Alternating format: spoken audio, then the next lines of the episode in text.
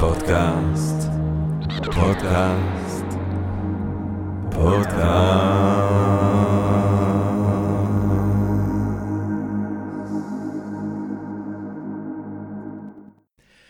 טוב, גבירותיי ורבותיי, ברוכות וברוכים הבאים לפודקאסט של Think and Drink Different, פודקאסט למי שאוהב לחשוב ולשתות. אני ג'רמי פוגל, ואנחנו רוצים קודם כל להודות לסמסונג נקסט תל אביב, קרן השקעות בתוכנה בשלבים מוקדמים, שמאפשרת לנו להקליט את הפודקאסט מהמשחק שלה בשרונה כחלק מתוכנית התמיכה בקהילת החדשנות והיזמות הישראלית.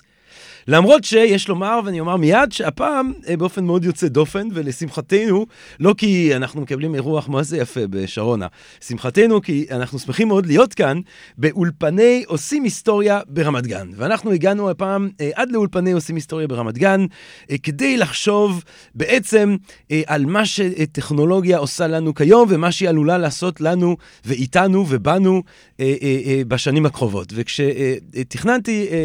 כשהתחלתי לחשוב על השיחה שלנו היום, אז כמובן שחשבתי על אולי אה, אה, מהפכת, אה, מהפכת הדפוס אה, במאה ה-15, אה, על ההשלכות שאנחנו יכולים עכשיו, 500-600 שנה אחרי, לראות עד כמה שזה שרעיונות יכולים פתאום לנוע ולזרום באופן הרבה יותר קל במרחב, עד כמה שכל המהפכות האחרות שהתלוו ושמכוננו את המודרנה, אם זה המהפכה המדעית, אם זה המהפכה הדתית, עם הפרוטסטנטיות, אם זה בעצם המרד האזרחי נגד הסדר הפאודלי של ימי הביניים, שבא לשיאו במהפכה הצרפתית וכולי וכולי, עד כמה שבעצם זה יושב על מהפכה של מידע, עד כמה שזה יושב על האפשרות של מידע לזרום באופן הרבה יותר חופשי, אה, שכמובן אה, המצאת הדפוס באירופה אפשרה אל מול הצורך והקושי של להעתיק מנוסקריפטים ביד. וכמובן שהדור הזה שלנו, או אנשים שבערך עוד היו אה, כאן בשנות ה-80 ועדיין חיים איתנו היום, אנחנו זכינו לראות מהפכה מהפכה שהיא לא פחות רדיקלית, שעוד מוקדם לחלוטין לומר מה יהיו ההשפעות שלה, וזה כמובן אה, מהפכת מידע נוספת, המהפכה הדיגיטלית, מהפכת האינטרנט, מהפכת המחשוב. אה, וניכר שבעקבות הדברים האלה, החיים שלנו מתחילים להשתנות בקצב די מסחרר. נראה שההמצאות והטכנולוגיות והחידושים הטכנולוגיים הם בקצב אולי אפילו אקספוננציאלי. אין ספק שההבדל בין נגיד 2000 ל-2020 הוא הרבה יותר משמעותי מההבדל בין 1820 ו-1840 מבחינת הטכנולוגיה. טכנולוגיה, וכדי לנסות לעשות סדר ולנסות להבין אה, איפה אנחנו ולאן אנחנו הולכים, אה, אני שמח ומתרגש מאוד אה, לארח כאן את גבירותיי ורבותיי, רן לוי, שהוא במקור מהנדס. וזה חשוב, כי זה מקור חשוב וסולידי, אבל הוא סופר שכותב על מדע וטכנולוגיה, הוא פודקאסטור, הוא, אני אפשר לומר, בכיר הפודקסטרים הישראלים. אפשר לומר. בין הקשישים. בכיר הפודקסטרים בשפה העברית.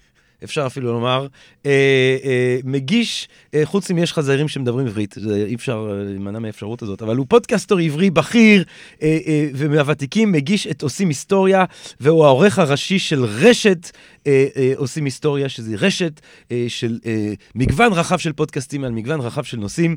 רן לוי, שלום רב. שלום ג'רמי, תודה רבה אה, שאתה מארח אותי בתוכנית. תודה רבה שאתה מארח אותנו, את התוכנית, אה, באולפני עושים היסטוריה כאן ברמת גן.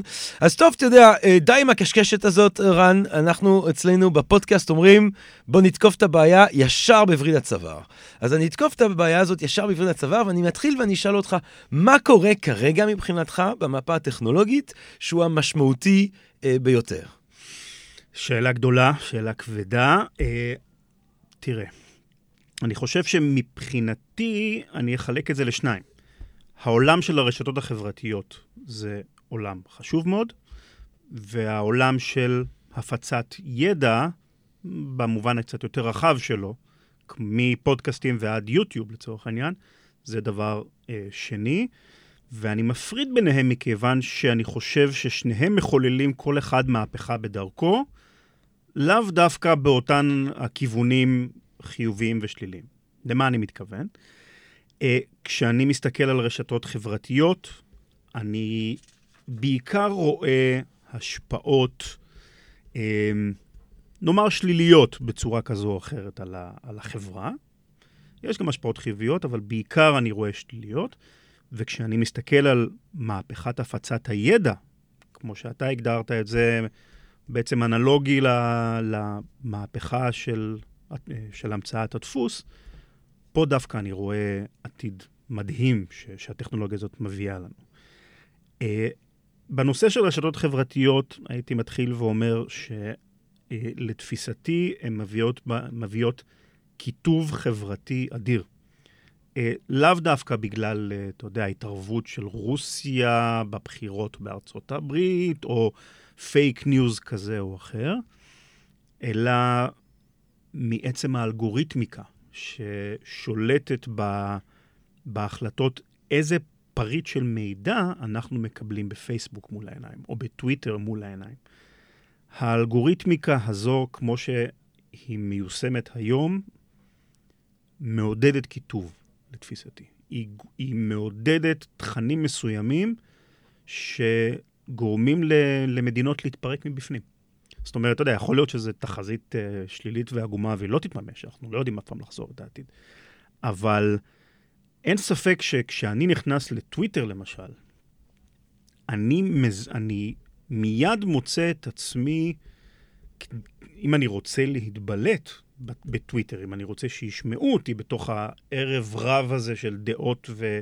וציוצים, אני חייב להגיד דברים שהם קשים, מפלגים, ו, וזה יביא אותי, זה יביא לי יותר לייקים, יותר uh, ציוצים, יותר שיתופים וכדומה, מאשר אמירה שהיא יותר שקולה, מדודה, חלבית יותר. אבל דני, האם, האם אתה חושב, האם אתה חושב, רן, שהדבר הזה קשור אה, באמת לאלגוריתמים אה, עצמם של פייסבוק או של טוויטר, או אולי לטבע האדם? זאת אומרת, גם, ב, גם ב, מול קהל רב שהיה מתווסף, היה, הקול שלך היה אולי אה, אה, משפיע יותר ו, ו, ו, ומכה יותר גלים, אם היית אומר דברים קיצוניים בשנות ה-30 של המאה ה-20 למשל, אה, מאשר אה, דברים מתונים.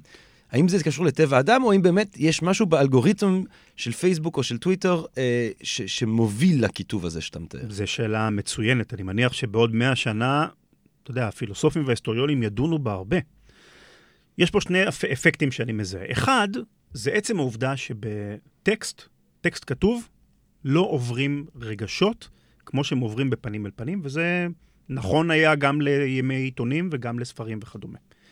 אז כשאתה רוצה להעביר איזושהי דעה בטקסט, היא בדרך כלל רדודה יותר מבחינת המטען הרגשי שלה, וזה נכון, גם אנחנו רואים את זה בוואטסאפים, אה, ריב, ריבים בוואטסאפים הם הרבה יותר כסאכיסטים מריבים פנים מול פנים בדרך כלל. אה, וזה כבר לכשעצמו מציב את המדיה הזאת במצב של קיצוניות מסוימת. כי אתה לא תגיד, וזו עובדה ידועה, אתה לא תגיד דברים בפר, בפרצוף לבן אדם שהיית אומר לו בטוויטר או בוואטסאפ או כאלה. זה אחד. דבר שני, זה האלגוריתמיקה. כי אני כן יכול לכתוב ב, ב, בכל מדיה משהו שיהיה לא מפלג. אפילו אולי אם זה לא יהיה לזה עומק רגשי ברור, אולי אם זה יישמע קצת ציני או אירוני, גם אם לא התכוונתי, אבל אני עדיין יכול לכתוב דברים טובים. אבל, אם אני כותב משהו בתור בן אדם, אני רוצה שישמעו אותי. זה טבע האדם מבחינה מסוימת, נכון? אני רוצה שישמעו אותי. ואם אני רואה פעם אחר פעם שאני כותב משהו, והאלגוריתם לא מציג את זה לאנשים, כי הוא, אין שם שיתופים, אין שם לייקים. והרי כל, ה, אה, כל היסוד של החברות האלה, עצם קיומן, תלוי בזה שיהיה engagement. אז מה זה אומר? זה אומר שהאלגוריתם מכריח אותי לכתוב דברים מסוימים בדרך כלל דברים מאוד בוטים, מאוד זה, אם אני רוצה שיראו אותי. אז, אבל אני רוצה להבין אותך כאן, כי... אני רוצה, חשוב לחדד, האם האלגוריתם היה נותן, למשל, משקל יותר גדול לדעות שהן לא בוטות, יכול להיות שזה היה הפוך mm. במידה מסוימת. Mm. הוא היה אומר, אה, ah, אני מזהה מהטקסט הזה, והיום זה כבר אפשרי בכלים של ניתוח סנטימנט של טקסט, זה טקסט יותר מדי מתלהם, אני לא נותן לאנשים אחרים לראות אותו, אני מוריד אותו בניוז. זהו, זו השאלה הטכנית שיש לי אליך. אבל זה לא קורה היום. יש לי שאלה, זו השאלה הטכנית שיש לי.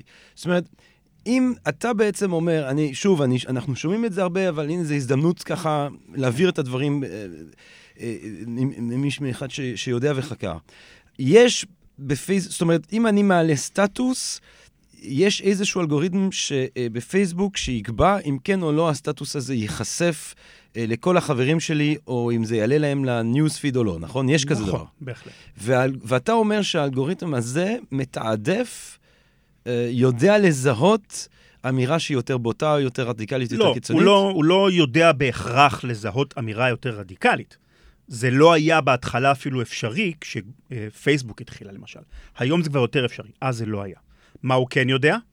הרבה לייקים, כן. הרבה אה, סמיילים, אתה יודע, יש, engagement. יש, יש אז הוא. יתעדף כאלה שמלכתחילה "אה, יש להם. זה משהו כן. שאנשים אוהבים להסתכל, ואם אני אציף אותו כלפי מעלה, עוד משתמשים של פייסבוק יהיו יותר זמן באפליקציה זאת כדי אומרת להגיב לי. שתופעת העדר, אפשר לומר.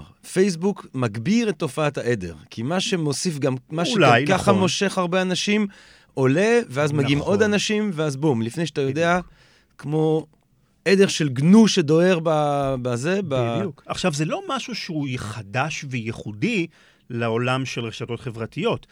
גם בעיתונות הישנה של פעם, רצית שיקנו הרבה עותקים? היית נותן כותרת אה, צעקנית וצהובה.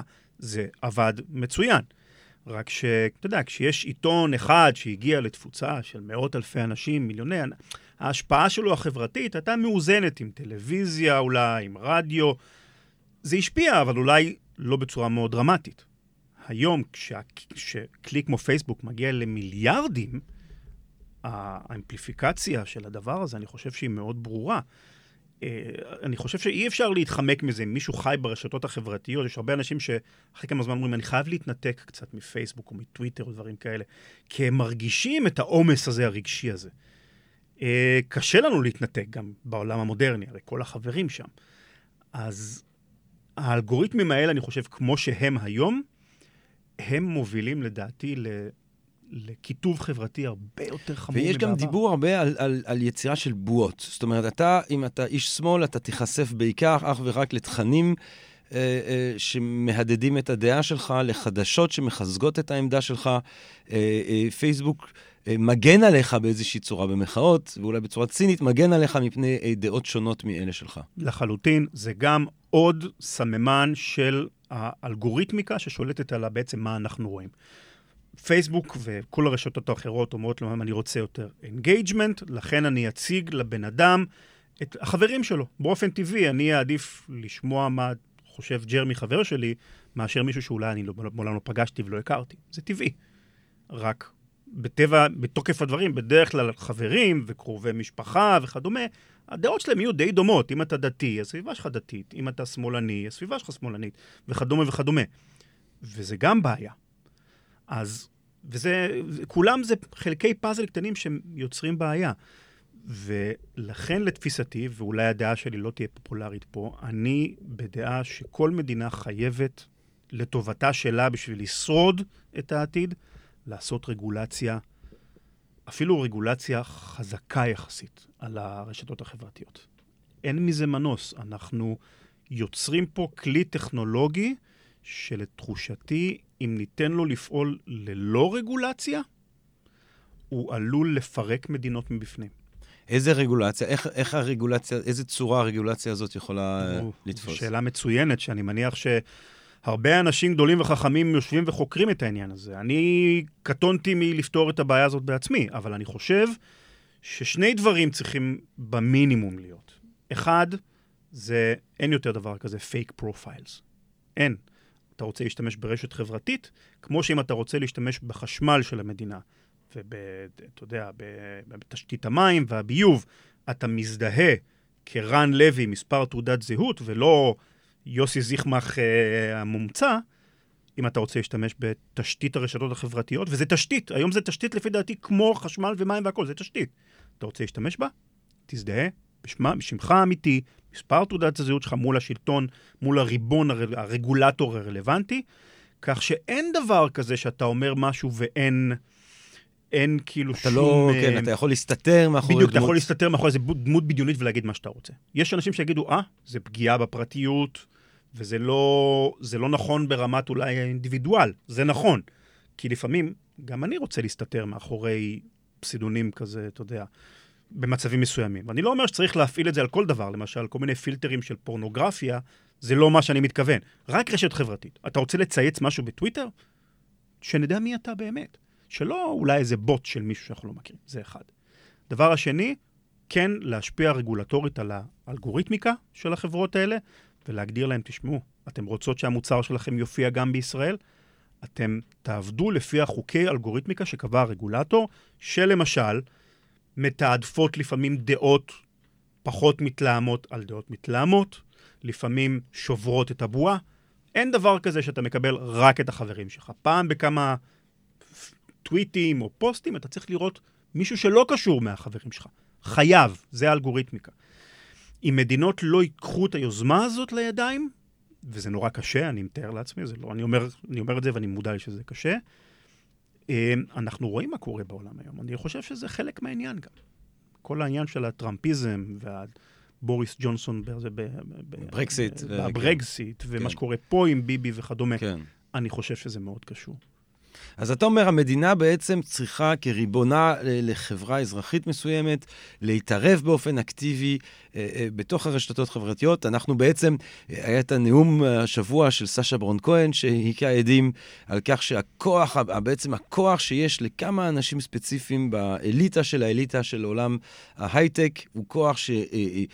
הוא כוח, כוח השפעה לתודעה האנושית שהוא באמת חסר תקדים, ולא יכול להיות שזה יהיה בידי אנשים שאין להם שום בקרה ציבורית. נכון. אתה אומר, המדינה בעצם, מדינת הלאום, צריכה להצדיק את קיומה בזה שהיא תופסת, תופסת פה תפקיד. תפקיד, אה, ואם היא רוצה בעצם גם להציל את עצמה כריבונה אה, אה, לחברות האנושיות השונות, אז היא צריכה להתערב. היה דבר אחד שאמר סשה ברון כהן, שלא כל כך הסכמתי איתו, והוא? וזה הנושא של האחריות של גופים כמו פייסבוק, לעובדתיות או לנכונות של התכנים שמתפרסמים בהם.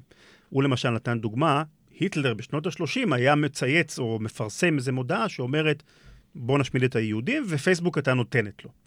זה לא דוגמה נכונה. העולם הוא הרבה יותר אפור, עם גוונים של אפור. אני לא חושב שאני רוצה לתת לגוף כמו פייסבוק את הכוח לפלטר דברים שאני אומר אם הם עובדות, או בדיה, או זה. אתה יודע, אולי הדוגמה שאני הכי זוכר פה בישראל, זה שבשלב מסוים, פייסבוק העולמית החליטה שהמילה כושי היא מילה, מילת גנאי, ואם אתה מכניס אותה לתוך פוסט, חוסמים אותך. אנחנו יכולים להבין למה. בארצות הברית, למה שנקרא N-word, יש מיל, יש לה מטען רגשי עצום, אז הם פשוט הכילו את זה גלובלית על כל העולם.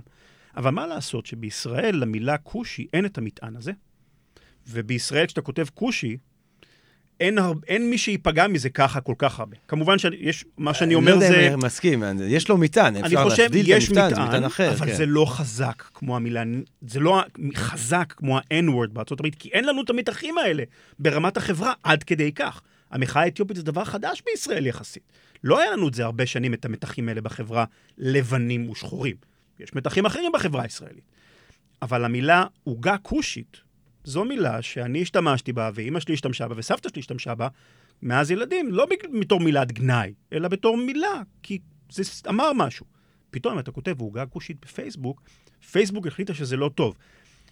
יכול להיות שהיא צודקת גם, אתה יודע מה, אני לא יודע. יתווכחו הגדולים והחכמים, יגיעו למסקנה שהיא צודקת, אבל מי שם גוף עם תרבות אמריקנית להכיל את התפיסה האמריקנית על התרבות הישראלית? זה לא טוב, זה יותר מדי כוח בידיים של... גוף... אני רוצה שהכוח הזה יהיה ברגולטור הישראלי. תראה, אני, אני א', אני, ש, אני ש, יכול להבין... שהממשלה הישראלית תגיד, אנחנו לא רואים במילה, כמו שבתקשורת הישראלית היא עושה. זה וזה אסור להגיד, זה וזה מותר להגיד. אבל זה ישראלי, זה תרבות שלנו כן, ישראלים. כן. מסכים איתך אה, עקרונית שיש בעיה עם זה שגוף אמריקאי יכליל את הנורמות אה, של השיח האמריקאי על העולם כולו. אה, ספציפית לגבי הדוגמה הזאת, גם כמי שחי בשפירא, אני עד לכך שילדים בשכונה, ילדים אפריקאים, מבינים את המילה הזאת אני, אני בטוח. כתרגום של ה-N-word. אני בטוח. Uh, לא ו... המטרה לפגוע באנשים שחושבים כך או כך כן, לגבי המילה כושי, כן, אבל כן. בתוך, בתוך העניין זה יכול להיות מחר על כל מילה אחרת שבתרבות האמריקנית נחשבת לפוגענית, כן, כן, כן. ואצלנו כן. תחשב כפרווה. יש דברים כאלה. לא, יש דברים כאלה, ולהפך דרך אגב. ש... כן. ואין ספק ש... שזה לא, אה, ואף אחד לא צריך לתת לצוקרברג בעצם לנהל את השיח העולמי, אה, אם נגיד את זה בקצרה. אה, אבל אם אז בעצם הרשתות החברתיות, שהן נוכחות משמעותית מאוד בעולם הדיגיטלי, ו... כבר מרכיב זהותי משמעותי מאוד לנו. אה, הם, אתה רואה בהם את, ה, את, ה, את הצדדים השליליים האלה, ואתה מציע את ההתערבות הממשלתית כדי אה, לפחות באיזושהי צורה למתן את, ה, את, ה, את הפוטנציאל ההרסני הזה שיש להם. אתה דיברת על כך שמהפכת הפצת הידע, לעומת זאת, אתה רואה כאיזשהו סוג של אה, אה, בשורה. ממש אה, על האנושות. אז איך, איך הדבר הזה, איך אתה רואה את הדבר הזה אה, מתפתח? אה, אני, אני מציב את עצמי, אתה התחלת בזה שילדי שנות ה-80, לדוגמה, שהם היום בעצם אני, כן, 44 היום, כן. הייתי אז ילד קטן, אה, חיים בעולם אחר, לצורך העניין, חיו בעולם אחר משזה. מה למשל? אני בגיל אה, 10-11, בשנות ה-80, כשנחשפתי למחשב בפעם הראשונה, רציתי ללמוד לתכנת. לא היה לי שום מקור ידע זמין בישראל באותה תקופה, לא היה כלום, ולכן לא עשיתי, לא עשיתי את זה. לא. לא חזרתי לתכנת, או לא גיליתי את עולם התכנות, עשרות שנים מאוחר יותר. תחשוב על כמה ילדים בעבר פספסנו שהם היו יכולים להיות ציירים נהדרים, או מדענים נפלאים, או מהנדסים גדולים, רק מכיוון שהם נולדו בתנאים מסוימים שלא נתנו להם את האפשרות לגשת למידע ההכרחי הזה בשביל להיחשף לתחום שלהם. זה כמובן היה נכון כבר לפני אלפי שנים, ומהפכת הדפוס עשתה חלק גדול מההתחלה של הדבר הזה. פתאום, אם היית... אה, יש מקרים מפורסמים מאוד בהיסטוריה של ילדים עניים שצמחו בשכונות עניות, אבל היה להם את הספרים או גישה לספרייה, פתאום אתה יכול להתחיל להבין וללמוד ואולי להתפתח. יש הרבה סיפורי הצלחה מדהימים כאלה בהיסטוריה. אבל היום, היום אנחנו נמצאים באושר שאין כדוגמתו. אני הייתי מוגבל לספרים שבספרייה שלי. היום, הספרייה שלי היא אינסופית. מעבר לזה, יש דברים שלא עוברים טוב בספר. אה, מוזיקה, ללמוד מוזיקה, עובר נהדר ביוטיוב, לא עובר בספר. קראפטס, uh, לעשות, uh, אתה יודע, אומנות, עובר נהדר ביוטיוב, לא עובר בספר. Uh, יש מיליון דרכים שונות ומעניינות להעביר, אתה יודע, קורסים וכדומה, שהיום זמינים לילדים המודרניים, שלא היו זמינים פעם. אני חושב שבאמת בישראל של היום, של 2019, אני כמעט לא רואה מצב שבו יש ילד שנמשך לתחום מסוים. אינטואיטיבית, אומר, וואלה, נגרות או הנדסה זה תחום שמעניין אותי. והוא לא בלחיצת כפתור לומד על המקצוע הזה, מה שאולי אני ואתה לפני 20 שנה, היינו חייבים ללכת לאוניברסיטה ללמוד. Mm. וזה מדהים, זה מדהים לפוטנציאל האישי. זאת אומרת, ברמת הפוטנציאל האישי של האדם, האדם הבודד, אנחנו נכנסים לעידן שבו כל אחד מאיתנו פוטנציאלית יכול לנצל 100% מהיכולת שלו. איזה הבדל זה. כל כך הרבה אנשים לאורך ההיסטוריה היו מתוסכלים. כי הם הגיעו לגיל 50, גיל 60, והם הרגישו שהם לא מיצו את עצמם, שהחיים שלהם התבזבזו באיזושהי צורה, כי אולי הם נולדו במדינה הלא נכונה, או בזמן הלא נכון. אין סיבה שזה יקרה היום. היום אם אתה ילד שיש לו במקרה איזו גאונות חבויה בתחום התוכנה, או אתה צייר מוכשר שפשוט מעולם לא היה לו את האפשרות לזה, תיכנס ליוטיוב, אבל הצד, הצד השני, הצד השני של המטבע הזה, רן, זה, אה, אני מסכים איתך. אני אומר גם, אה, אה, אני מלמד פילוסופיה של החינוך, ואחד מהדברים שחשוב לי תמיד להדגיש, זה שהבית ספר כמקום שבא בעצם לחלק מידע, איבד את תפקידו, כן? הילד לא צריך להגיע לבית ספר כדי לקבל מידע, כי בכיס שלו, בפלאפון שלו, יש לו אוסף יותר גדול של מידע מאשר אי פעם האנושות הצליחה לאסוף בכל הספריות האגדיות שהיו וכולי. מצד שני, מה שאני חושב שבית ספר צריך לעשות, וזה הצד השני של המטבע של מהפכת המידע, כמו שאנחנו רואים אותה היום באינטרנט, אה, זה לעזור לילדים, לתת לילדים את הכלים הביקורתיים להבדיל בין מידע אה, אמין לבין מידע אה, לא אמין. כי בתוך כל האין סוף מידע הזה שיש באינטרנט, אתה רואה גם עד כמה קל לאנשים אה, להשתכנע או להיתפס במידע מזויף לחלוטין. הפייק ניוז שהפוך על הפוך הוא אחד מגאוני השרלטנים של דורנו, טראמפ, כן, כל הזמן. אבל, אבל זה לא רק פייק ניוז, זה fake information, זה fake history, זה קונספירציות. אה, זאת אומרת, האינטרנט אומנם מציע את כל האינפורמציה, אבל הוא מציע את האינפורמציה הנכונה, הלא נכונה, האמינה, הלא אמינה, ואם פעם היה לך אה, הוצאות ספרים שיכולת לסמוך עליהם, והיו לך מקורות מידע אה, אמינים, או איזה שהן מתודולוגיות לוודא שמידע מסוים יהיה אמין, זה לא שהדבר הזה לא קיים גם באינטרנט, אבל זה ניכר שזה מרחב הרבה יותר מעוכפל. אמ, אני לא כל כך מסכים בפרקטיקה. זה נכון מה שאתה אומר, האינטרנט מלא בשטויות וזיופים. אנחנו יודעים את זה, כל מי שתגולש. אבל מניסיוני, ואני מדבר בתור בן אדם שהקריירה שלי היום זה לקחת ולעשות תחקירים על נושאים שאני לא מבין בהם. אני בעושים היסטוריה עושה פרק אחד על כלכלה, פרק אחר על uh, גנטיקה, ואני לא כלכלן ולא גנטיקאי, ולכן מאוד חשוב לי שאני מקבל מידע ואני לא, לא מפספס. כי יכול להיות, אתה יודע, מאזינים יבואו ויגידו לי, כלכלן שיקשיב ויגיד לי, בואנה, דיברת פה שטויות במיץ עגבניות. מאוד חשוב לי לא לפספס. נורא קל, נורא קל לי להבדיל, ואני חושב שלרוב האנשים, נורא קל אחרי כמה זמן, כשאתה קורא קצת, קורא קצת, אתה מבין מה המקורות מידע האמינים ומה המקורות מידע הלא אמינים. יש את הסיגנלים המאוד בסיסיים, אם זה מופיע כאן זה אמין, אם זה מופיע לא כאן זה לא אמין, על זה מסתדרים. אני כן מסכים שתפקידו של בית ספר חייב להשתנות, חייב להשתנות, ובמה הוא חייב להשתנות, אני חושב? הבית ספר הוא עדיין, אני חושב, כלי הכרחי, מכיוון שכילד, וגם כמבוגר, שנחשף לערימות ענקיות של המידע, אנחנו לא יודעים לברור בין מוץ לתבן, לא יודעים מאיפה להתחיל אפילו. יש את התופעה הזאת שאתה נכנס לסופרמרקט ויש כל כך הרבה קופסאות של קורנפלקס, אתה אפילו mm. לא יודע מה לבחור, אתה לא בוחר בכלום. אז זה נורא מבלבל, זו חוויה נורא, חוויה נורא מבלבלת. אתה צריך איזה מנטור שיגיד לך, אוקיי, אתה מתעניין בציור, תתחיל כאן. הנה ה basic שאתה צריך ללמוד, כי, ואני יודע את זה מתוך בן אדם שכאמור עושה המון תחקירים, נורא קשה לדעת מאיפה להתחיל, מה חשוב ומה לא חשוב, מה... אתה יודע, לפעמים אתה יכול לעשות שטות ולהיכנס לאיזשהו תחום מסוים שאתה נכנס בו, ואתה בסוף מגלה שאה, זה כל כך איזוטרי וכזה מוזר. לא, לא, אתה צריך את ה basic, קודם כל. הבית ספר הוא בפוזיציה הנכונה גם להכניס מסגרת, להגיד, אוקיי, זה נחמד שיש לך את היכולת ללמוד, אבל חבר, משמונה, בצהר... משמונה בבוקר ועד אחת בצהריים, אתה יושב ולומד, במקום לשחק כדורגל, כי גם כדורגל זה כיף, נכון? אז זה מסגרת, קודם כל. ודבר שני, מורה טוב הוא מנטור. הוא יכול לבוא ולהגיד, אוקיי, זה מה שמעניין אותך, בוא אני אתן לך עכשיו רשימת סרטונים שאתה יכול להתחיל איתם. בסדר, אתה רוצה אחר כך ללכת ולסתכל בסרטונים אחרים, בסדר גמור. הנה רשימת המאמרים שאתה יכול להתחיל לקרוא בכיוון האלה.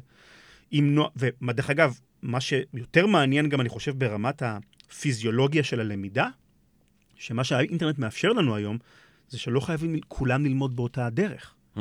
זה בסדר להגיע לבית ספר, כולם יושבים בספסל משמונה עד אה, אחד, כן, כן. אבל אם יש ילד שלומד יותר טוב מול וידאו, הוא צריך ללמוד מול כן. וידאו. המערכות היום קצת מתחילות להשתנות לאט לאט ולהבין את זה, אבל זה עדיין בחיתוליו. אם ילדים לומדים טוב דרך האוזניים, ילדים אחרים לומדים טוב דרך הידיים, המוח האנושי מאוד גמיש, אני מכיר את זה גם על עצמי. אני לא הסתדרתי אף פעם לימודים פורמליים, לא התאים לי, הייתי תלמיד מאוד בינוני. שים אותי מול וידאו, ואני התחלתי להוציא מאיות, פשוט ככה. אז התפקיד של בית ספר, בית ספר חייב להישאר. כן. כמוסד. אני, אני הייתי רק מוסיף לרשימת הדברים שאתה אומר, אה, לעודד חשיבה ביקורתית.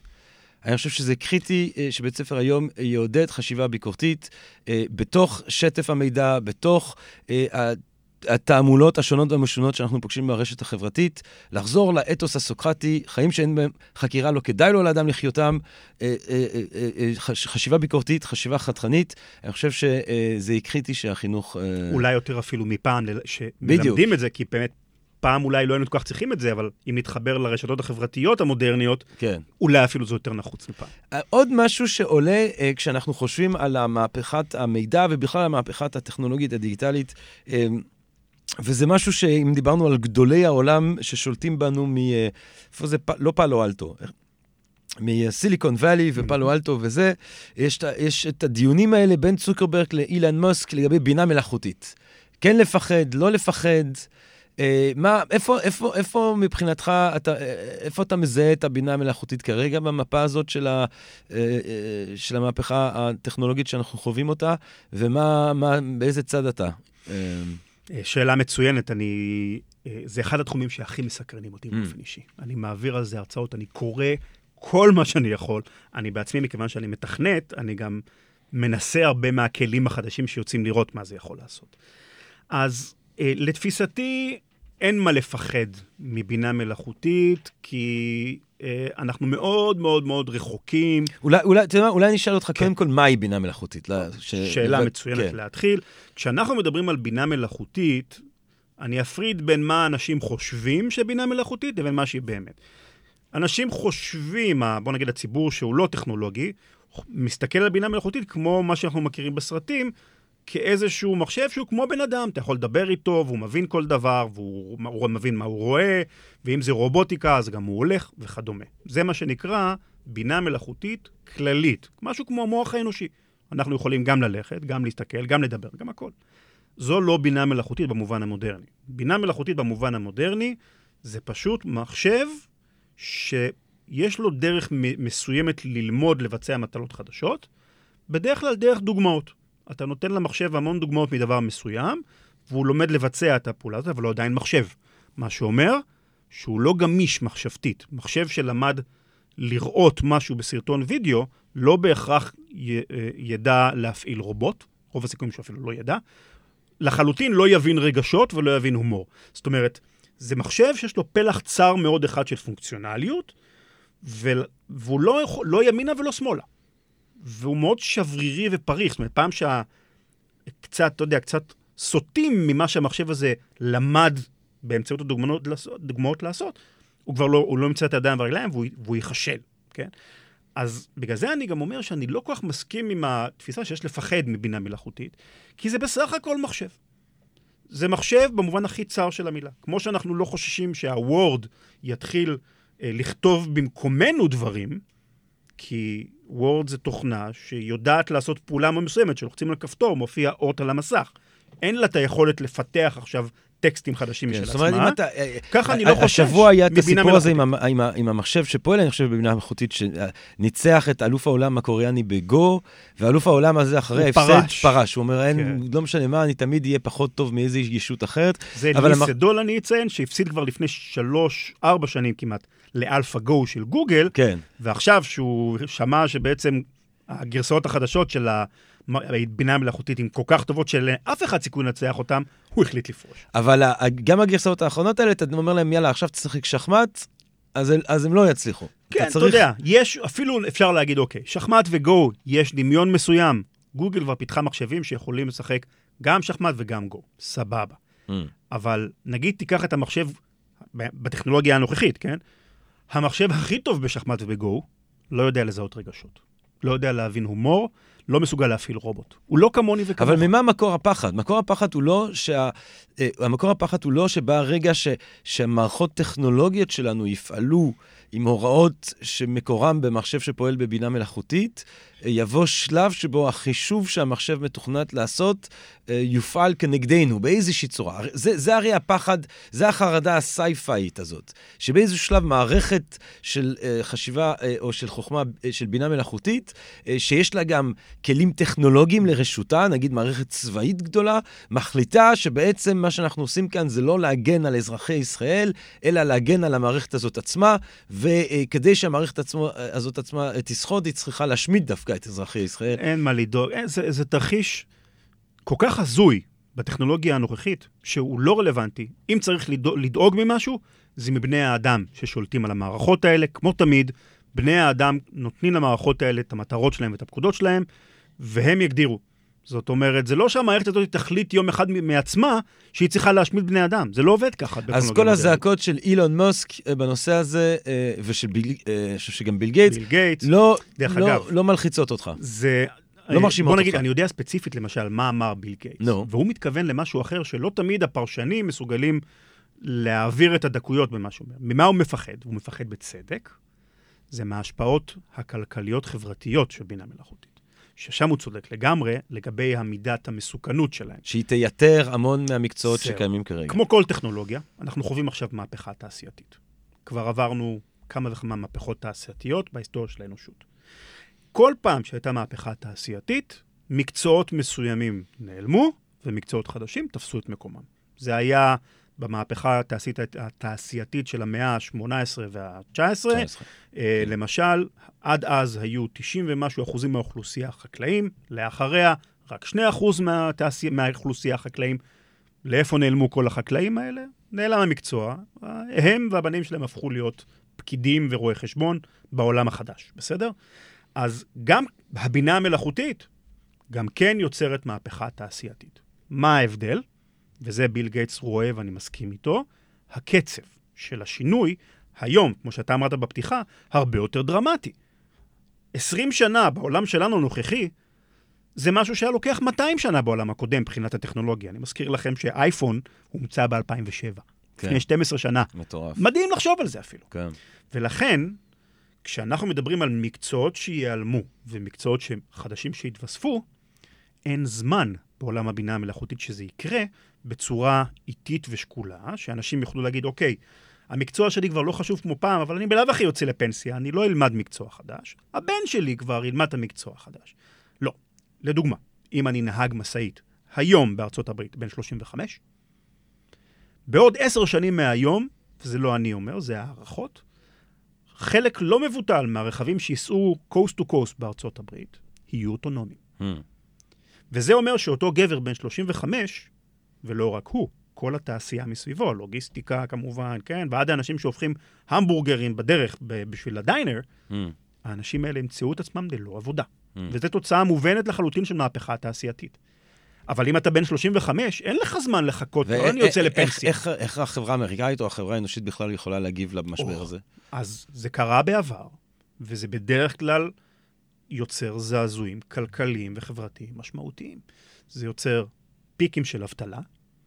אני משתמש במילה פיק כי זה ירד אחר כך, זה לא יישאר לנצח. המקצועות החדשים י- ייכנסו, ואנשים י- י- ימותו ויבואו חדשים ממקצועות חדשים, אבל יהיה פיק, יהיה ספייקים של של, של אבטלה, שיכולים להיות מאוד, מאוד מטרידים ברמה החברתית. מה אתה אתה- עושה אם אם אתה- 30 אחוז מהאוכלוסייה שלך פתאום מצאה את עצמה מובטלת לכמה שנים, עד שפתאום, עד שהצלחנו למצוא להם עבודה חדשה, להכשיר אותם למקצוע חדש וכדומה. ואם אתה בעצם אה, אה, אה, משלב 30 אחוז אבטלה ורשתות חברתיות שבהן או. אה, זה, אז אתה מאוד מהר אה, מגיע ל...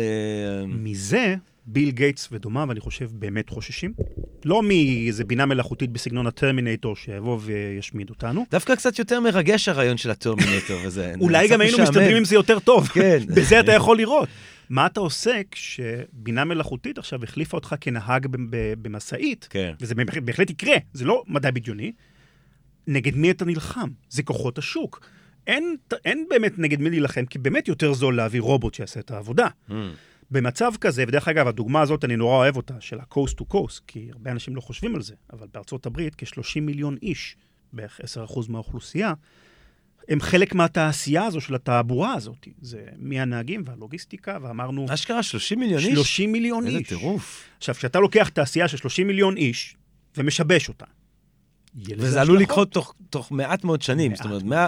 מהרגע שה- שה- שהטראק הראשון האוטומטי עושה ניו יורק לוס אנג'לס, אה, זה לא קשה, זה זה לא קשה חודשים. טכנולוגית, הפתרון הזה כבר קיים. כן. ודרך אגב, זה רק קצה הקרחון.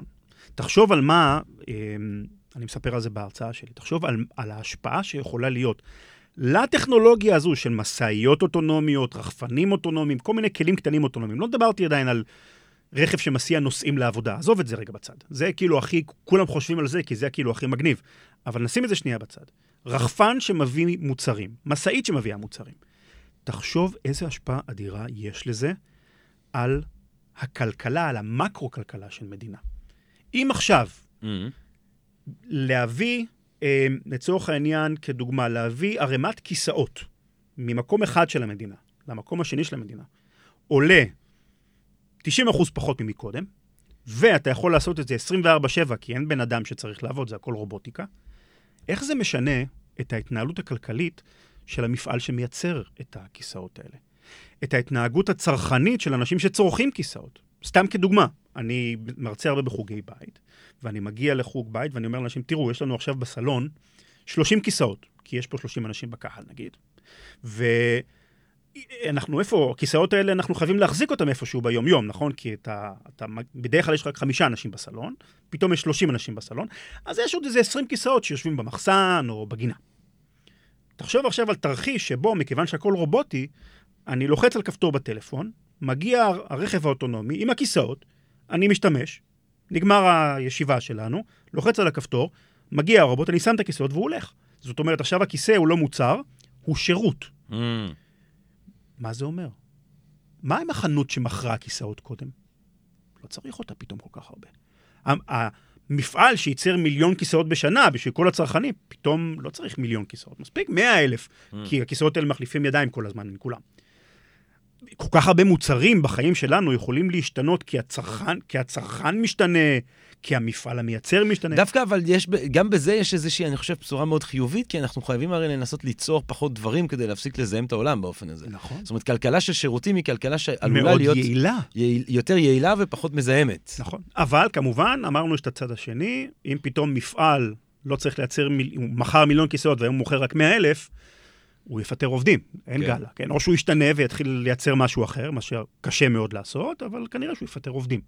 שוב, תקופת מעבר הזו של הבינה המלאכותית יכולה להכניס המון זעזועים, ובגלל זה הרבה כלכלנים מדברים על רעיונות כמו אה, מה שנקרא Universal Income. Income, כן. שרעיון יפה הזה על שרץ הדף. עכשיו לדמוקרטים מדבר על זה. אה, איש אה, הייטק. בוטג'יג'י, אני חושב שקוראים לו כן, משהו כזה. יאנג? אה, סליחה, אנדרו יאנג. כן, כן. מדבר על זה. אה, אבל אה, כן, רק נגיד באמת לגבי מה זה ה-Universal Income, לטובת מי שפחות שמע על המושג, אז זה רעיון בסיסי כמו דמי אבטלה. זאת אומרת, אתה נותן איזושהי קצבה לאוכלוסייה, אבל לא רק למובטלים. אתה כן. נותן לכולם. זאת אומרת, אנדרו יאנג מדבר על זה שכל אמריקאי מגיל 18 ואילך מקבל אלף דולר לחודש, כדי שהוא לא יהיה בלחץ, שעכשיו הוא צריך... ויש גם לומר שזה רוצה להגיד, אתה מבטל דמי אבטלה וביטוח לאומי וקצבאות ופנסיות וזה, אתה מבטל את כל הכסף שהממשלה אה, מזרימה לאנשים בצורך. כולם, עשירים כעניים, מקבלים אלף דולר לחודש. הבנתי שניסו את זה, אני חושב שבשוויץ במקומות מסוימים, בפינלנד. אה, זה עובד נפלא, זה בעצם מזרים כסף חזרה לכלכלה. אה, ו- מפחית את הלחצים החברתיים. מפחית בעצם את הלחץ הקיומי, אף אחד לא רעב, יש לך את ה basic, זאת אומרת, זה אה, אה, איזשהו סוג של New Deal כזה. אבל מאיפה מביאים את הכסף? זו השאלה הגדולה. אני שמעתי פרק של חיות כיס, פודקאסט של התאגיד, מאוד מוצלח, שהם ראיינו מומחה שחישב את זה בישראל, ואם אני זוכר נכון את המספרים, הוא הגיע למספר שנתי שהוא יותר מתקציב הביטחון של מדינת ישראל. כן, אבל אתה צריך להוריד, אתה מוריד מזה את מה שכרגע עולה, עדיין, האבטלה והזה. והפה והשם, זה עדיין לא... כסף. כן. אה, יכול להיות שאני טועה ויתקנו אותי כלכלנים, כן. כל מה שאני קראתי עליו מצביע שזה רעיון טוב בתיאוריה, מאוד קשה ליישום. כן, זה שינוי, זה שינוי של השיטה הכלכלית uh, שלנו מיסודה. תגיד, מה, מה אתה חושב אבל, בינה מלאכותית, רשתות חברתיות, מהפכת הפצת הידע uh, שדיברנו עליה, uh, ה-VR, אני תמיד אומר שהילדים, אפשר יהיה לגדל אותם באיזה ארון עם מסכה, והם כל היום יהיו בדיסנלנד, או, ב, או לאלה שהם קצת יותר סקרנים, באימפריה רומא העתיקה, או בג'ורסיק פארק, אבל הם יוכלו לחיות ב-VR, אז אתה חוזר הביתה, במקום שהילד יהיה על הפלאפון, אתה שם עליו מסכה ובכלל אתה יכול לשכוח ממנו אה, אה, ימים. מה, איך, אה, באיזה עולם, איזה עולם אתה רואה אותנו אה, נמצאים בעוד 10 שנים, 15 שנה, 20 שנה? מה הם הדברים הבאמת כבירים, המהפכה הזאת של בינה מלאכותית, ואיך שהיא תטלטל את שוק העבודה? מה עוד אתה רואה בא עלינו אה, בעתיד היחסית, שאנחנו עוד יכולים לקוות אה, להיות אה, עדים לו, היחסית קצר? אמ, שוב, שאלה רחבה, אבל אני יכול להגיד תחושתי בנושא הזה, למשל, שילדים שציינת כדוגמה, כי כולנו באמת שומעים כל הזמן, הילדים פחות משחקים, נכון? הם פחות יוצאים החוצה, הם יותר מחוברים לטכנולוגיה, ולכן אם תביא virtual reality ממש ממש טוב, קסדת virtual reality, אז הם כנראה יבלו הרבה זמן ב-virtual reality ומעט ופחות זמן עם החברים בלשחק כדורגל. בסדר, אני יכול לקבל את זה. השאלה שאני שואל, האם זה בהכרח רע? Mm. ולמה אני מתכוון? אם אני מסתכל על ההיסטוריה של האנושות, השינויים האלה תמיד היו קיימים. אני לא גדלתי כילד כמו סבא שלי, לא יעזור Mm. כלום. הוא גדל בתקופה אתה שלא היה אני אגיד לך על מכוניות. זה עוד משהו. אני, משהו שאני משעשע אותי, זה שאם אתה קורא את סוקרטס, את באוטיפרון, ב, אה, אתה יודע, במאה החמישית לפני הספירה, אומר, אה, הצעירים של היום וזה. אתה קורא את משה מנדלסון, 1783 בירושלים, אה, הצעירים של היום. זה ה-60, עכשיו, זה הצעירים של היום. לך? מה זה אומר לך מעניין? שאין ספק שאנחנו כ... כאנושות באמת השתננו עם השנים. אנחנו לא כן. האנשים שהיינו לפני 300 שנה, לפני אלף שנה. אבל היופי במוח האנושי הוא שאנחנו מתרגלים. העולם שלתוכו אתה גדל, הוא העולם שאתה כבן אדם לוקח כטבעי ונכון, ולא משנה מה יהיה העולם הזה. זה יכול להיות העולם הכי דיסטופי והכי מוזר, אם נולדת בצפון קוריאה, יכול להיות שזה העולם שאתה חושב אותו כנכון, אבל זה באופן טבעי נקודת ה-ground truth שלך, האמת המוצקה שלך, וכל עוד לא ראית משהו אחר מסביבך, זה לא ייראה לך מוזר. ולכן המחשבה על זה שילדים בעוד 30-40 שנה יספגו איזשהו חיסרון מסוים, יגדלו באיזשהו דפיציט מסוים, ואולי לא יהיה טוב להם בגלל שהם גדלו, זה לא נכון. זה העולם של הילדים. מבחינתם, בעוד 70 שנה, הם יהיו המבוגרים שיגידו, אה, בגיל שלנו כן. היינו משחקים אחד עם השני בווירטואל ריאליטי. כן. הילדים של היום, הם כבר לא מוכנים לעשות. משחקים נגד בינה מלאכותית, כן. כן, בדיוק. תמיד יהיה זה. אני לא חושב שזה כזה יהיה רע. תמיד העולם משתנה, ואנשים בעוד 50 שנה יראו את עצמם כמצב הנכון של בני האדם לאותה התקופה שלהם. זה שזה יהיה שונה, נכון, אבל גם אני לא יודע לחלוב פרה. סבא שלי בטוח ידע לחלוף פרות לפני 100 שנה. בתור ילד, זה מה שהוא עשה גם בתור מטלות הבית. תן לי לחלוף פרה, אה, אני מקווה שאני אתפוס את הזנב, ולא משהו אחר. לא, לדעתי אני, אתה מהנדס וזה, אתה תמצא את הדרך. אני אבנה מכונה שבונה, אתה מבין אבל, כן. השינוי זה, זה הקבוע היחיד, משפט חכם שמישהו אמר. כן. אני לא מצופי השחורות בקטע הזה. אי אפשר לדרוך באותו נהר פעמיים. אבל בכל זאת, מה, מה כן מגיע אלינו? מה, למה אנחנו, כדאי לנו, אחרי, אנשים מקשיבים, המאזינים והמאזינות החכמות והחכמים מאוד של הפודקאסט שלנו כאן ב-Think and Drink Different, מקשיבים לך עכשיו, רן, מה הם צריכים לחזור הביתה ולהתחיל אה, להתכונן אה, לקראתו? Mm, אני לא חושב שמישהו יכול לדעת אפילו מה יהיה בעוד שבוע, כי הטכנולוגיה רצה כן. כל כך מהר. אה. אז אה, אני חושב שיעשו אנשים חכם אם יהפכו את עצמם לצרכנים נבונים. מה אני מתכוון, מה אני מתכוון כשאני אומר צרכנים נבונים? זאת אומרת שיפתחו את העיניים לגבי האפשרויות שיש להם, תמיד בכל תחום שהם נמצאים, הרבה מעבר למה שהם אולי היו אה, בנטייה הטבעית שלהם. אם אני רואה חשבון, ולמדתי, אה, אתה יודע, באוניברסיטה, סיימתי תואר בגיל 25, ואני עכשיו רואה חשבון. בעולם הישן יכולתי לח... לעבוד במקצוע הזה 20-30 שנה לפני שהייתי מרגיש צורך אה, ללמוד כלי חדש, ללמוד, אה, אתה יודע, איזו טכנולוגיה חדשה אולי, שיטות חדשות, כי דברים השתנו יחסית לאט, כולם מסביבי היו בערך באותו הנהר. בעולם המודרני, אם אני עכשיו רואה חשבון, מילולית, יכול להיות שבעוד חמש שנים אין לי עבודה. Hmm. כי הבינה המלאכותית, שאמרנו שהיא תופסת יותר ויותר מקומות, אה, תתפוס חלק מהעבודה שגם אני עושה. זה לא אומר שלא לא נצטרך יותר רואי חשבון, אולי נצטרך פחות, או שיותר סביר להניח שהכישורים שידרשו מרואי חשבון בעוד עשר שנים יהיו קצת שונים, mm. כמו שרופא לפני 50 שנה לא היה צריך לדעת מה זה CT, היום רופא צריך לדעת מה זה CT. דברים משתנים. ההבדל הוא, זה זז הרבה יותר מהר. אז, עצתי למאזינים, פתחו את הראש. אל תסמכו יותר על זה שאם גמרתי ללמוד באוניברסיטה, זה אני יודע. לא, mm. לא, לא, לגמרי לא. תעשו לעצמכם הרגל קבוע, פעם בשבוע, פעם ביום, פעם בחודש, לא משנה. סרטונים, ספר מקצועי, אה, מאמרים באינטרנט, ללכת להרצאות וכנסים, תפתחו את הראש. פעם זה, זה היה עוזר לך, כאילו, היית יכול להיעזר בזה, אם היה לך את ה mindset החקרני הזה. היום אני חושש שזה הרבה יותר גרוע. אם לא תעשה את זה, אתה תמצא את עצמך מובטל. מהר מאוד. אם אתה נהג משאית שלא פותח את העיניים ולשמוע מה חדש בעולם הרכב, ועולם הבינה המלאכותית, אלא רק מסתפק בשיחות קפה ככה עם החברים שלו לעבודה, יכול להיות שאתה תישאר בלי עבודה. יכול להיות שאם אתה חכם, אתה תלך ל- להיות עכשיו מהנדס לוגיסטיקה, לא מהנדס לוגיסטיקה, מנהל לוגיסטיקה בחברה שלך, כי מזה לא יפטרו אותך. אתה מבין מה אני אומר? Mm, כן. אז צרכנות חכמה, במובן של להיות צרכנים של הטכנולוגיה. בוא נשאל אותך גם, רן, אה, כמהנדס. אתה, באיזה שנים למדת הנדסה? 2001 mm, עד 2004. הבנתי. טוב, אז אמנם, שוב, עולם ב- אחר בעולם המטורף שלנו זה כבר אה, אה, לפני המון זמן. מה, מה, מבחינה, מה מבחינה הנדסית מרהיב אותך? בשנים הקרובות. אוי, אוף. המסע למאדים של אילון מאסק אה, לא, מתכנן לנו. לא, שום דבר לא ישתנה בזה בחמישים שנה. כן, מה גם שהחללית שהוא הציג ממש נראית כמו החלליות של שנות החמישים, החללית שהוא הציג למאדים. שם הטכנולוגיה לא השתנתה בצורה דרמטית, לצערי. אז מה, מבחינת הנדסה? תוכנה. רק תוכנה, שום דבר לא, שום דבר לא גדול, אין איזה גשר או איזה משהו, איזה זה. הרבה דברים משתנים, אה. אבל אני בתור מהנדס יודע את זה, שכשזה מגיע לדברים פיזיים, קשרים, מחשבים, שבבים והכל וזה, נורא קשה לעשות uh, שינוי, ולכן השינויים מתקדמים בצורה הדרגתית יותר. תוכנה, היא בסופו של דבר מידע טהור, Mm. ובעידן הנוכחי של האינטרנט, המשמעות היא שאני כמתכנת, אם פעם הכלי שלי היה המחשב שמולי, ובמקרה הטוב מקלדת, לפני זה היה את הכרטיסיות וכאלה, כן? במקרה הטוב הכלי שלי היה מקלדת, היום הכלי שלי זה העולם כולו. Mm.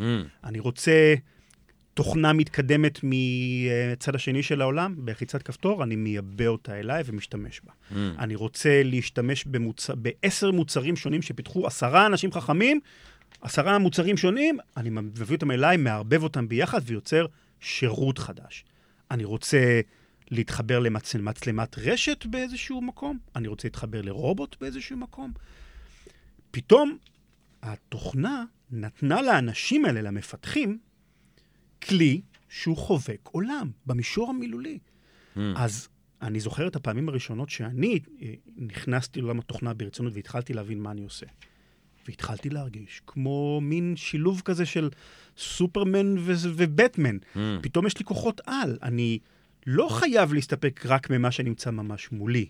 Mm. אני רוצה שפתאום משהו שאני עושה יופיע גם במחשב הנייד או בטלפון החכם של ילד בסין או בארצות הברית, אני יכול. אני רוצה להשתמש במידע אטמוספרי מתחנת החלל, ואני רוצה להשתמש במידע על זרמים בקרקעית הים מאיזושהי צוללת ש- שמפעילה הסוכנות האמריקנית, אני יכול. Mm. זה עושר אדיר של כלים כן. שבעזרת התוכנה. המידע הוא נמצאים. אה, הוא. לגמרי. כן, כן. המקורות שלו מגוונים, הדרכים שאני יכול לחבר כן. ולשלב ולעשות משהו חדש, וזה כרגע אך ורק מוגבל בדמיון האנושי. אומרת, אנחנו, יש לנו כלי אבל תוכנה... מעניין שאתה לא, מה, זאת אומרת, אני כאילו מנסה להחזיר אותך לאיזשהו, מה- אתה יודע, בני- בונים בלגו, אתה יודע, לא יודע מה, הדפסה אה, אה, תלת-מימדית, זה לא זה לא. מרגש, זה לא... אה, אתה מעניין. תלך למסעדה וידפיסו לך את האוכל, אתה הולך לבית חולים, ידפיסו לך לב חדש, חס וחס. הלוואי. דרך אגב, גנטיקה כן. זה עוד תחום כן, שאני אז חושב זה היה לנו שהוא... תוכנית על ה... איך קראו לזה, תובל? בגנטיקה, הדבר הזה ש... נו, קריספר, קריספר, קריספר. אפשר לעשות חזיר אדם, אפשר לעשות אה, על הטף, זה, לפי דעתי, עטלף פרה. ה- זה יהיה בעצם המהפכה הבאה אחרי מהפכת האינטרנט. אה. אנחנו מתקדמים שם, זה ייקח כנראה עוד 30-40 שנה, פלוס מינוס, כי זה לא רץ מהר כמו אה, תוכנה, שזה מאוד ממוכן, פה זה אחר. זו מהפכה שאני חושב שהיא, ממה שאני כל הזמן לומד וזה, יש לה פוטנציאל לא לשנות את האופן שבני אדם מתנהגים, אלא לשנות את בני אדם עצמם. כן, לשנות את ההומו ספיאנס למשהו אחר. כן. אפשר להיכנס לזה מפה ועד מחר ל- להשלכות, אבל לצערי, נראה לי, אה, אני ודורי פספסנו את המהפכה הגדולה הזאת, היא כנראה תתרחש. זה משהו שאישית מאוד נהיה. חשוב לתובל רוזנבסר כאן מ-Think and Drink Different, האפשרות של אלמותיות, לתקן את עצמנו בעוד עננו ריצה, אם אנחנו הדור שנזכה לחיות לגיל 200, 300, 400, 500. לצערי, אני חושב. איי, איי, איי, איי, איי. אני חושב שלא. באסה. אה, אתה יודע, זה אך ורק אני, התחושה שאני מקבל היא מכיוון שאנחנו... מאיתנו בארבע שנים. כן, אז כנראה שגם אני וגם אתם לא, לצערי אני אומר את זה. לא, אבל שנייה, אה, אם אתה, אם אתה, אם אנחנו, נגיד בעוד 30-40 שנה, יהיה אפשר להתחיל לשחק עם הגנטיקה שלנו, להתחיל לשחק עם הגוף שלנו, אה, להפוך אותנו לביוטונים באיזושהי צורה, אז אולי יהיה אפשר כבר להתחיל... הלוואי, אבל אה, אתה יודע, כשמתחילים טכנולוגיה חדשה, כן. אה, יותר קל לעבוד עם, עם מערכת שעובדת טוב מאשר מערכת מקולקלת, והמערכת שלי בגיל 70 כנראה כבר תהיה מאוד מקולקלת. כן. אז אה, אני פסימי, אני פסימי, אני מקווה שאני טועה. אבל אני לא חושב שאת המהפכה הזאת אני אצליח ל- ל- ליהנות מהפירות שלה, לצערי. אולי ייתנו לי הארכת חיים מסוימת, אבל גם שם אני לא צופה זה, כי פשוט, בניגוד להרבה תחומים אחרים, למשל בינה מלאכותית, ששם הייתה לנו התקדמות Mm, בסיסית, mm, הבנה בסיסית טובה יותר של המדע, mm. תכף אני אגיד מילה איך, איך אני יודע שזה בסיסי. בעולם הגנטיקה הייתה התקדמות בסיסית, ואנחנו כל הזמן מתקדמים אליה, אבל היא לא מגיעה באותה הצעות. אנחנו לא מבינים עדיין את מערכות התא, למשל, או את המוח, באותה הבנה בסיסית, או שונה בצורה בסיסית מאוד שונה ממה שהבנו לפני 20 שנה. ומה- זה בסיסי, למה זה בסיסי כשזה נוגע ל... איך אני יודע אם משהו בסיסי או לא? כן. החוק אצבע שלי, כן, אה. רן לא מגדיר את עצמי כמומחה האולטימטיבי בגנטיקה מוכמן, אבל כמי שחקר את ההיסטוריה של המדע, איך אני יודע שמשהו השתנה בסיסי? כששני תחומים של המדע, שפעם נתפסו כשונים לחלוטין זה אה, מזה, אה, התחברו מעניין. והפכו להיות אחד, מעניין מאוד. זה סימן, זה סיגנל שמשהו התרחש. איפה ראינו את זה? במהפכה למשל של האלקטרומגנטיות, של מקסוול בזמנו, לפני 150 שנה בערך. מעניין מאוד מה שאתה אומר. עד, עד שהגיע מקסוול ודומיו, החשמל והמגנטיות היו שתי תופעות שונות לחלוטין, שלא היה ביניהם שום Mm. קשר, ומי שחקרו אותם לא דיברו אחד עם השני בגדול. אחרי שהבנו את ה... את ה... התחוללה המהפכה הבסיסית הזאת, פתאום הבנו שזה חלק מתורה אחת שלמה שנקראת התורה האלקטרומגנטית. זו דוגמה. Mm, בעולם הבינה המלאכותית, בתקופה שלי כסטודנט בטכניון, הייתה למשל מחלקה ל-Computer Vision, ראייה ממוחשבת, הייתה מחלקה של NLP, Natural Language Processing, זיהוי דיבור. אלה היו מערכ... אה, מחלקות שונות באוניברסיטה, השתמשו בכלים שונים לגמרי, מתמטיקה אחרת לגמרי. פתאום הגיעה הבינה המלאכותית המודרנית, המערכות, מה שנקרא Deep Learning ורשתות נוירונים מלאכותיות, ופתאום האנשים שעושים Computer Vision ואנשים שעושים NLP הם אותם אנשים. הם מדברים באותה שפה, הם הולכים לאותם הכנסים, הם בסך הכל אה, יישומים שונים של אותה טכנולוגיה, אבל Mm. זו אותה טכנולוגיה עם אותם עקרונות מתמטיים בסיסיים. mm. הם שניהם לומדים את אותה מתמטיקה. זה אומר לי שמשהו עמוק בתחום המחשוב השתנה. Mm. בגנטיקה אני עדיין לא רואה את זה לצערי. אני לא רואה את מדעני המוח מדברים עם המדענים שחוקרים את הלב באותה השפה בדיוק, עם אותם הכלים בדיוק. Mm. או את המדענים שחוקרים את הנוירונים במוח, מדברים עם המדענים שחוקרים את תאי הכבד באותה השפה בדיוק. כשנתחיל לראות את המדע הזה. מצ... בדיוק, את האינטגרציה הדוקה, Mm. זה יהיה סיגנל חזק מאוד, ודווקא קריספר עושה את זה יפה, כי פתאום יש כלי אחד שהוא רלוונטי גם למחלות לב, גם למחלות מוח, כי זה אותו DNA, ואם אתה מתחיל ש... זה התחלה. לאן זה. ילך? אז אתה, אה, לסיכום, אה, רן, מסתכל קדימה אה, ל- לעולם החדש, חדש, מתחדש, תמיד מטורף הזה שאנחנו נמצאים בו ושאנחנו רק ממשיכים בו כרגע. אתה מסתכל עם איזושהי יראה, אתה אופטימי, אתה סקחן לראות מה יהיה, או אתה אומר אוי ואבוי. אני מאוד אופטימי, כי אני אופטימי מה מטבעי. אתה אומר? כן. כן. אני חושב שהאנושות עמדה במצבים מאוד קשים, מאוד קיצוניים, של רעב, של מחלות, אה, אתה יודע, כשאתה מסתכל על משהו כמו ה-Black Death במאה ה-14, כן. שחיסלה כמה שליש מאוכלוסיית אירופה, בין כן. שליש לחצי, זה נשמע כמו קטסטרופה שאי אפשר להתאושש ממנה. אם הייתי אומר לך היום, חצי מאירופה הולכים למות, חצי מאוכלוסיית העולם, הייתי אומר לי, זה טירוף, אנחנו לא נתאושש מזה. הציוויליזציה תיכחד. ולא נכחדה, נכון? זאת אומרת, היה בלק דף, עבר, זוכרים את זה, אבל המשכנו הלאה. אז אני מאוד אופטימי. Mm. אני כן חושש מאוד מהעתיד הנראה לעין. ב-20-30 שנה הקרובות האלה, אנחנו נאכל, לפי דעתי, המון זעזועים קשים. אז uh, כמו כל מהפכה, יהיה מהפכה ש... מהפכה הזאת אנשים ירוויחו ואנשים יפסידו. Mm. Uh, אז בטווח הקצר, אני חושש מאוד מ... טוב, אבל אם טווח קצר זה 20-30 שנה, זה טווח החיים שלנו בעצם, בגדול. אתה יודע, לי ולך זה איזשהו זמן, זה, אתה יודע, כשמסתכלים בטווחים זמן של שההיסטוריה זה פסיק. כלום. לא, זה פסיק, זה כלום. אבל לך ולי זה נכון. הצ'אנק, חתיכת צ'אנק של החיים שלנו. כאילו. נכון מאוד. אנחנו, אתה יודע, זה כמו שסבא וסבתא שלי חיו במלחמת העולם השנייה. כולה חמש-שש שנים מהחיים שלהם, שהשפיע עליהם על כל החיים ועל כן. כל התפיסה שלהם. בטח. אני חושב שגם אנחנו נחיה במין עידן כזה של זעזועים אדירים. מי יודע מה, איזה זעזועים יהיו, אבל דיברנו על כל מיני דברים. אבל אני אופטימי. האנושות אז אתה אומר, תרוויח. אנחנו עלולים לחוות אה, שואה בשנים הקרובות, אבל אתה אופטימי. תשמע, שואה, או בוא, זעזועים קשים, לא כן. הייתי מגדיר את זה כשואה, כן. כי אני חושב שהרווחה האישית של הבן אדם הבודד, כן. דווקא יכולה להיות, שחלק גדול מהאנשים, יותר טובה. הרפואה משתפרת, Mm. אמרנו, הפוטנציאל האישי נעשה יותר להצליח והכול, אבל אם אתה במקום הלא נכון, בזמן הלא נכון, אתה יכול לאבד את העבודה שלך ולאבד את הפרנסה שלך והכול, ואז לך זה, אתה יודע, באסה להיות רואה חשבון שעד גיל 30 היה בדרך להצלחה, ובגיל 50 מוצא את עצמו מטאטא רחובות. אבל העולים מרוסיה, הגיעו רבים שהיו פרופסורים מכובדים באקדמיה, מצאו את עצמם שומרים בכניסה, בודקים תיקים, כי זה זעזוע, כי ברית כן. המועצות התפרקה. כן, אז ברמה האישית, זה מורכב. זה מורכב. בדיוק.